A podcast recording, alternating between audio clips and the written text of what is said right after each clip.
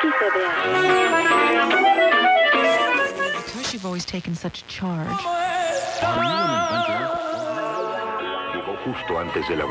You are listening to the Border Chronicle.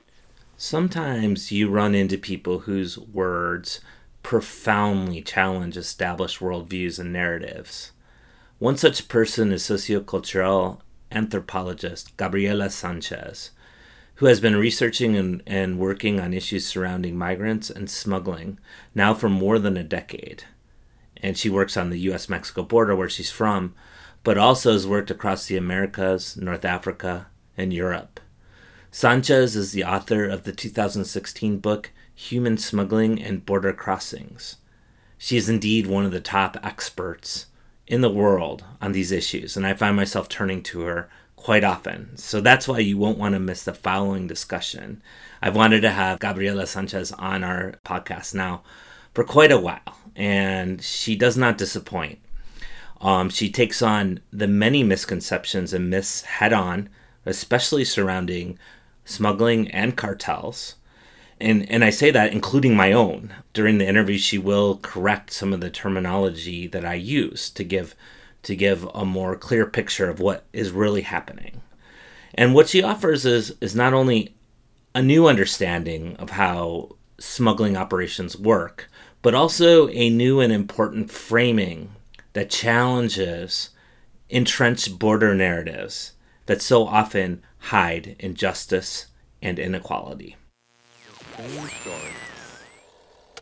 I wanted to start out by asking you. Um, now let's go back a couple months to um, the the mass death experience, the tragedy that happened in San Antonio in June, where 53 people died in the back of a tractor trailer. Um, 53 people who were crossing the border.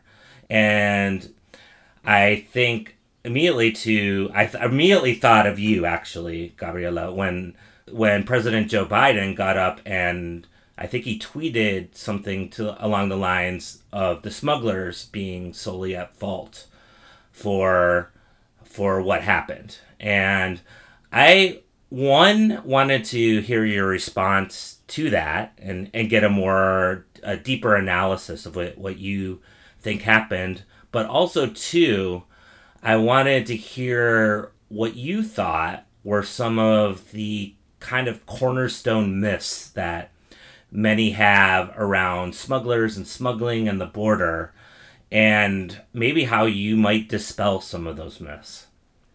Of course. Migrant smuggling facilitators are the perfect scapegoats. And sadly, it's very easy for those of us who are in policy, academia, and government to just blame, you know, turn, turn the blame onto them whenever incidents of this, you know, nature happen. And specifically, you know, in the case of San Antonio, um, I, um, you know, the, the highway that takes to the place where the, the truck just arrived is right here, right up the street from the house.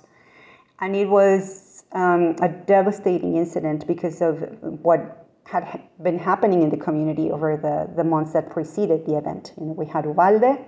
We also had the incident in Del Rio, you know, with um, the, the, Haitian migrants. And so it was, you know, kind of like this, if you want to call it the perfect storm. Mm-hmm. It was very easy to blame um, the, the people who are behind these crossings for what had happened um, without having to critically engage with the fact that um, the border is more lethal than ever, that enforcement has become um, so ingrained, you know, in, in, terms of, you know, especially in these communities in South Texas that, that are very isolated, highly marginalized, and that rely on a, a predominantly Latino workforce, you know, that, that which constitutes um, CBP and a lot of the local border enforcement agencies.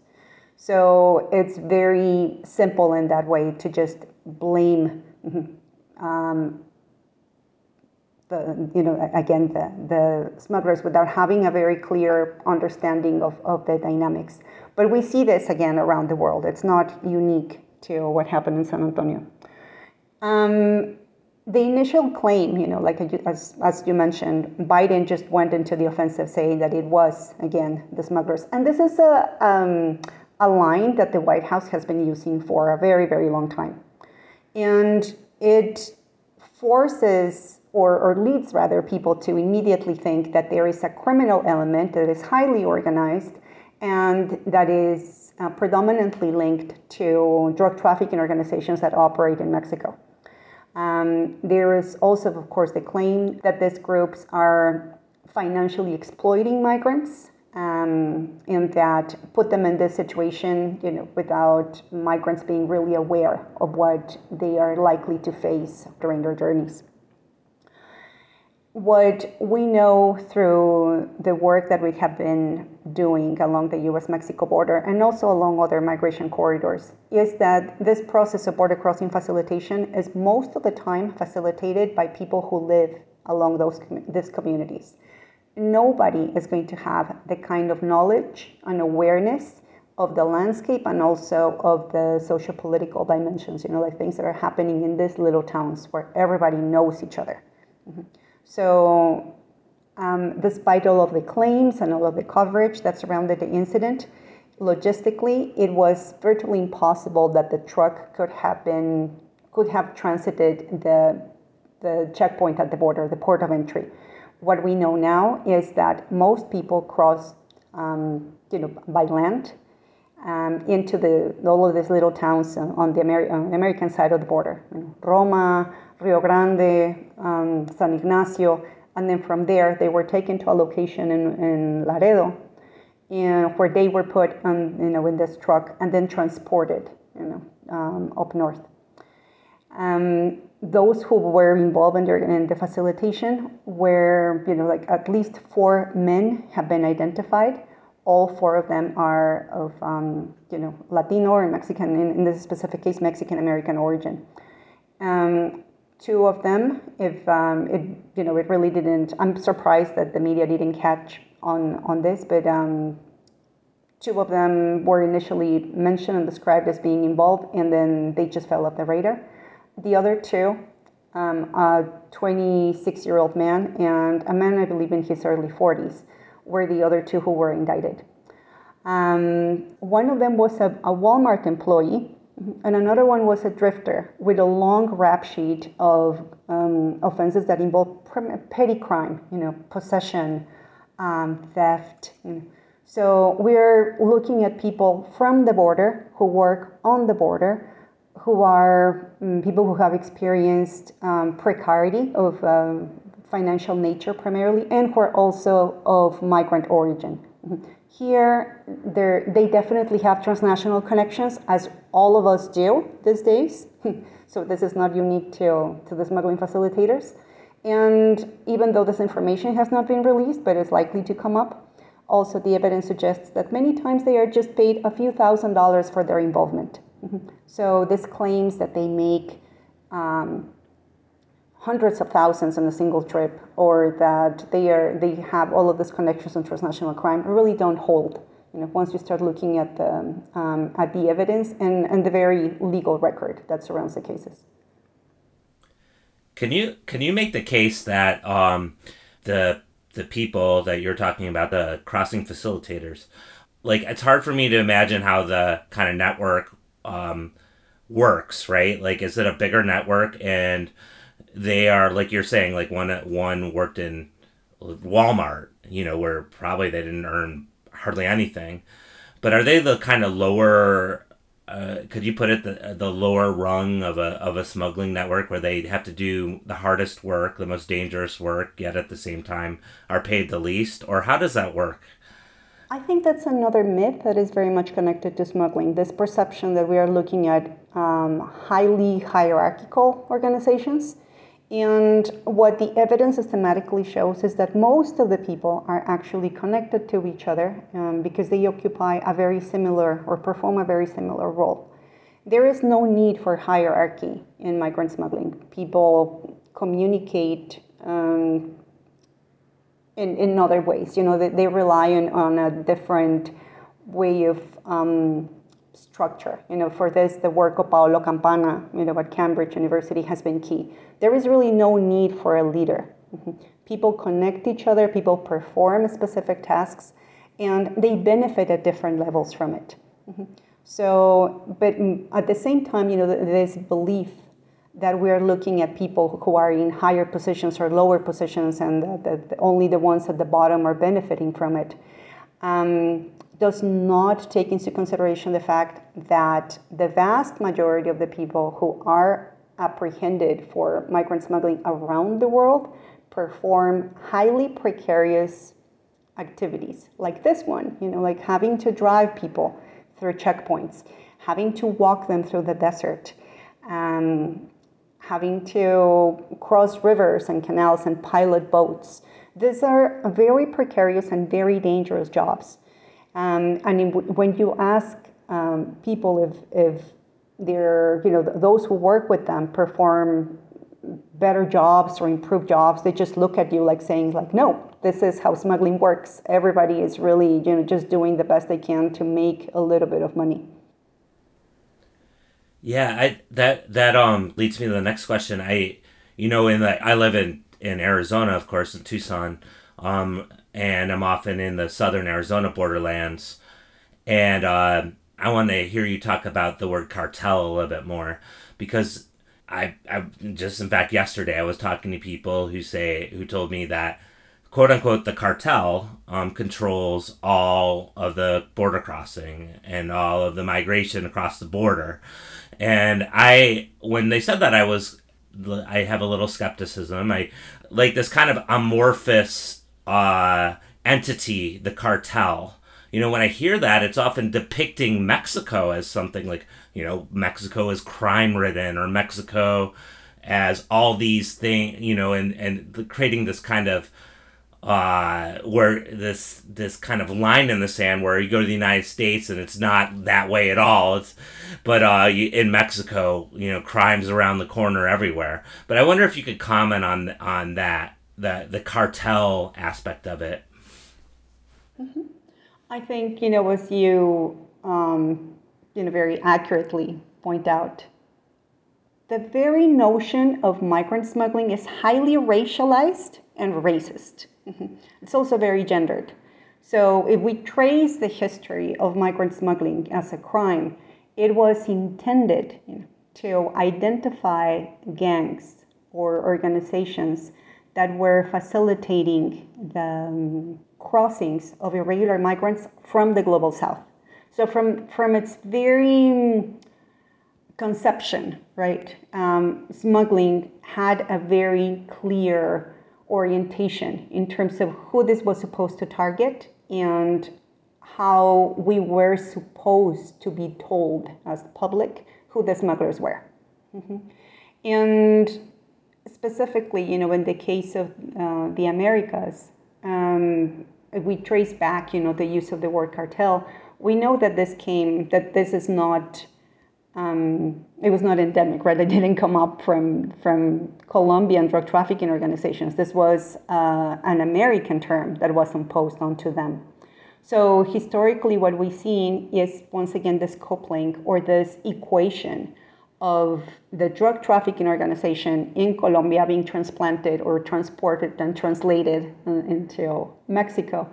And then, what better threat? Mm-hmm. What better ideological threat do you, you know, could you ask for than coupling drug trafficking organizations with migrant smuggling? Mm-hmm. Um, and you know, I, I know that some people are critical of, of this um, you know, don't actually really endorse the notion of the cartel.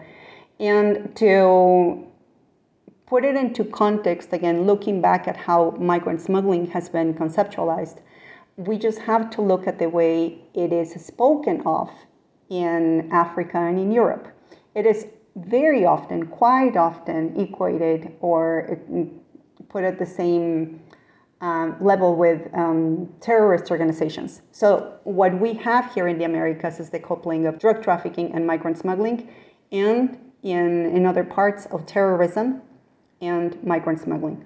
Why is that important? Because once again, these narratives depend on the racialization of men from the global south mhm, and their creation as threats. So that's why I'm always very cautious, you know, and I warn people against the use of the, the, the, term cartel when they are speaking about drug trafficking organizations and specifically about migrant smuggling. Are drug trafficking organizations involved in migrant smuggling? Um, which I think, you know, that's it's the, the following question, you know, or the, the one that would follow. Um, they are very much aware of each other. They use very similar routes. Enforcement has led them to use very, you know, almost identical corridors. Mm-hmm. So they always share information. They um, they also impose, uh, especially in the, in the um, we know, and this has been very well documented. DTOs, drug trafficking organizations, impose tax-like fees, derecho de piso, mm-hmm, to um, smugglers that may be operating um, on you know in their territories or along the roads that they use.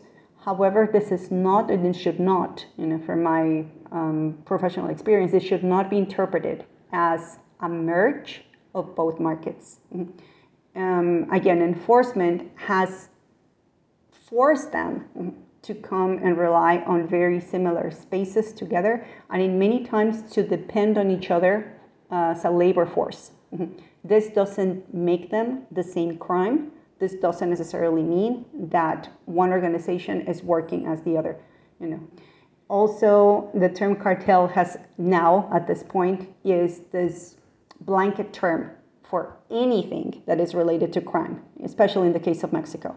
You know, I think that everybody just talks about the cartel without really having a sense of what it is or how we are using it. Because again, this narrative of security that is being mm, deployed by the state is so strong that we cannot really separate it from, you know, from, from identifying different groups or different activities. I'm curious about the correlation as we look at the buildup, like say a border enforcement on the U.S. Mexico border. Do you have have you seen a correlation between that and increased smuggling. Yeah. Yeah.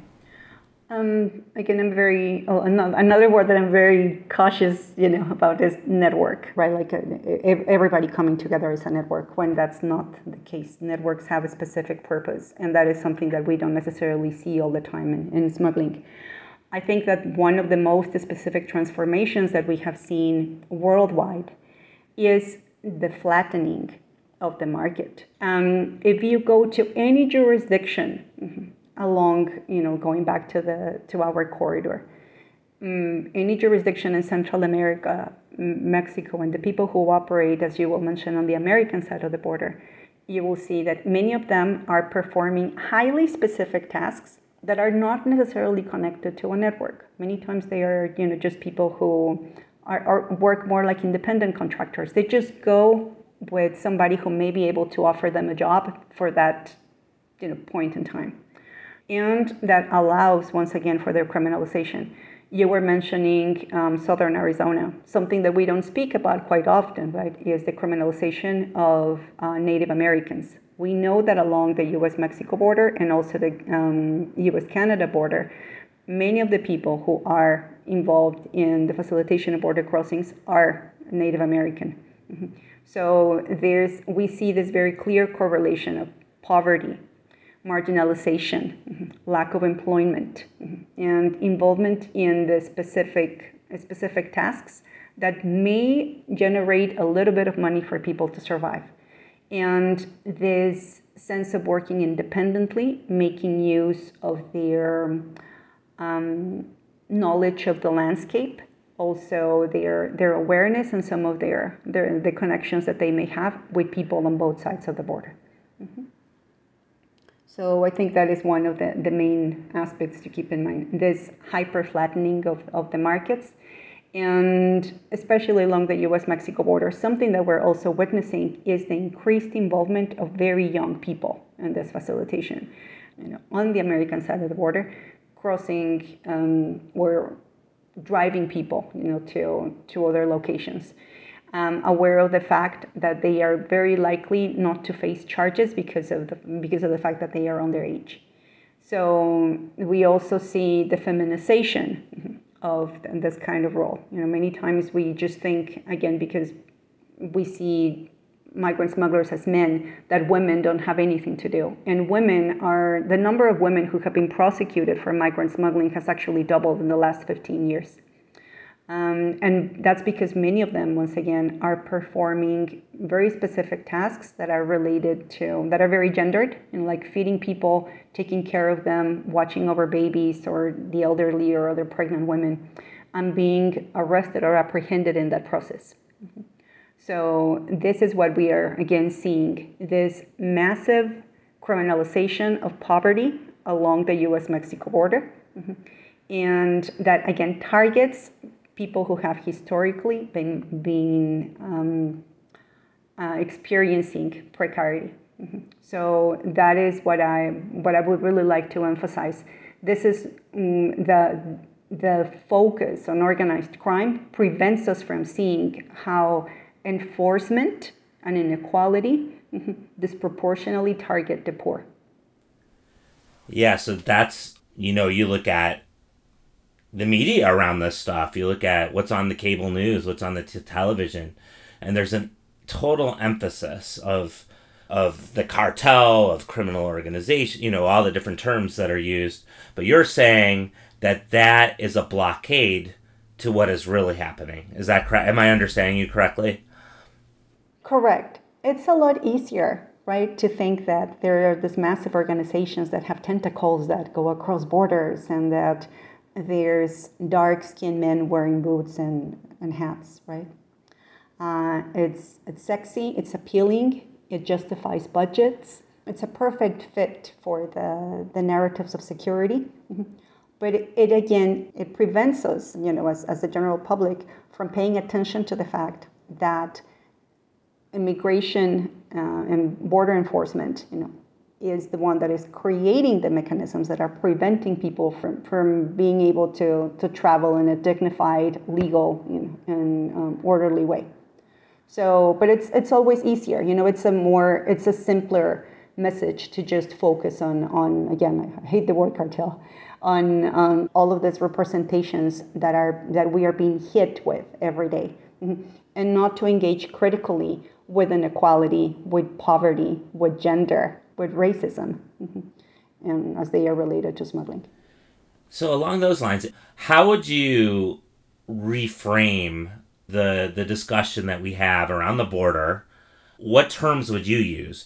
And then what what do you think would be at least some of the way uh, solutions or you know the, at least the beginnings of how a solution might happen or maybe the solution is getting rid of things. I don't know. But uh, what what are your thoughts along these lines?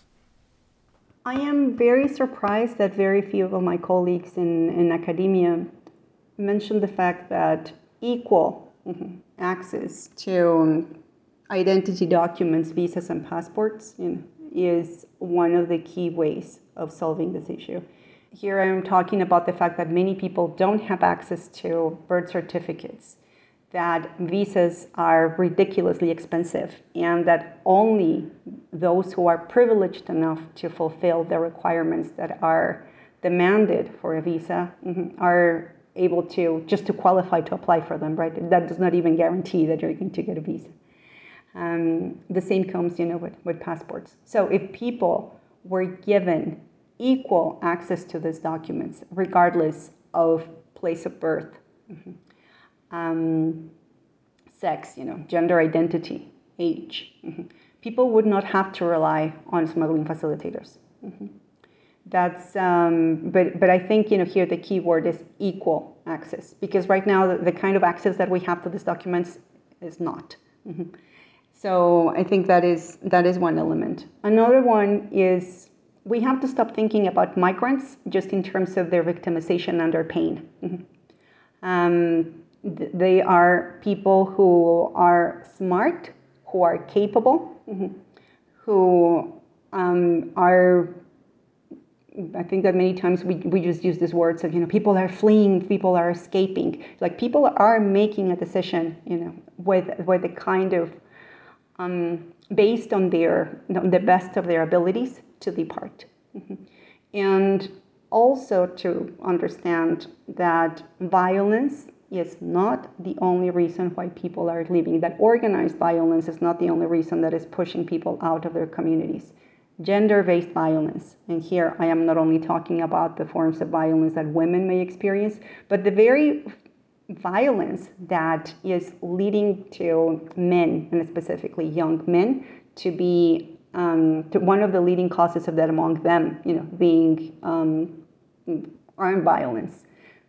So understanding, you know, gender-based violence, understanding also the desire of people to move, to go to other places, and not just because, you know, again, all of these tropes of organized crime, you know, being behind them. People's decisions, you know, like all of our decisions are complex and are made on the basis of multiple variables. Also, another one that I would bring up is this notion that migrants are very gullible mm-hmm, and that they don't know what they what they do.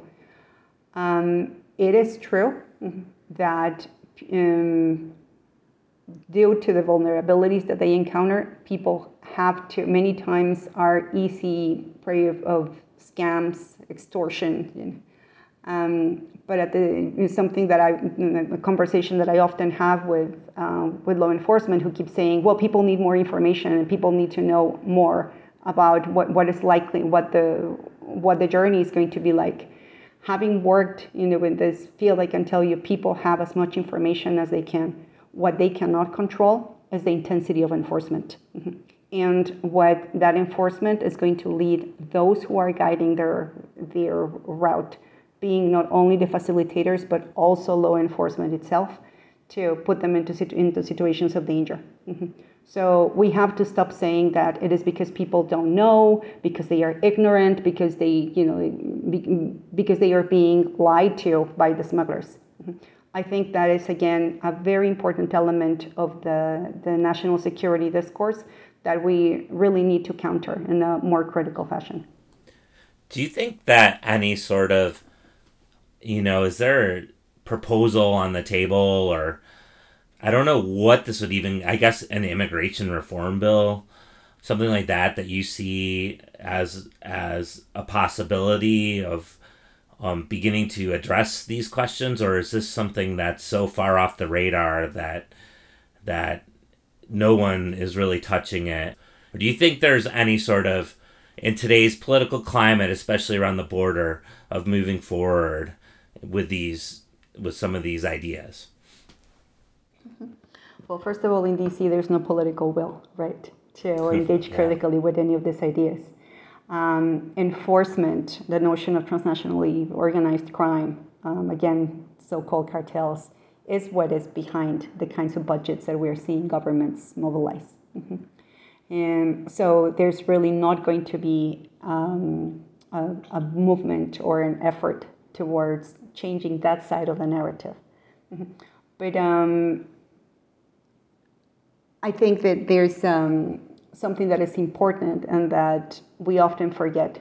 The border has a voice. The borderlands, you know, has a voice, and historically it has been silenced. You know, on those of us who have uh, who call the border home, and we have seen how systematically we are pushed out of the debates. We are seen as an afterthought. You know, um, you know the, the border is very far away from DC, right, from where the decisions are, are taken. So I think it's time for um, to create, you know, all of these spaces for the people from the border. You know, they are the experts. They are the ones who should be doing the talking. And as as academics, as policymakers, mm-hmm, we should be taking a step back mm-hmm, and creating and actually creating, you know, spaces for the people. Mm-hmm and so that they can also contribute to these debates. Because so far we're the ones dominating them. Mm-hmm. Every single meeting that we go to, it's the same people. Mm-hmm. Um, the, the border continues to be an afterthought. So until we take the border seriously, mm-hmm, um, we are, you know, the, the communities are going to continue experiencing criminalization, victimization, you know, and to be constructed as threats. Mm-hmm. And for those of us who love the border, we know that we are a lot more and that we are, you know, so different from those those perceptions and, and constructs, right? So I think it's also I would also call you know people to think more critically about the way in which we you know are constructing the border. Great. I think that's a good place to to um, end our discussion for today. Gabriella Sanchez, I really, really do appreciate you coming on to the Border Chronicle. Thank you so much. No, thank you.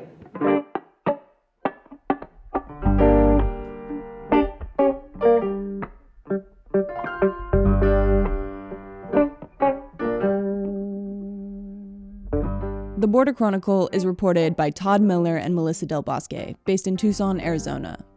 This interview was edited by me, Lily Clark. If you like what you're hearing, please consider rating us on your favorite podcast platform. It'll help other people find the show.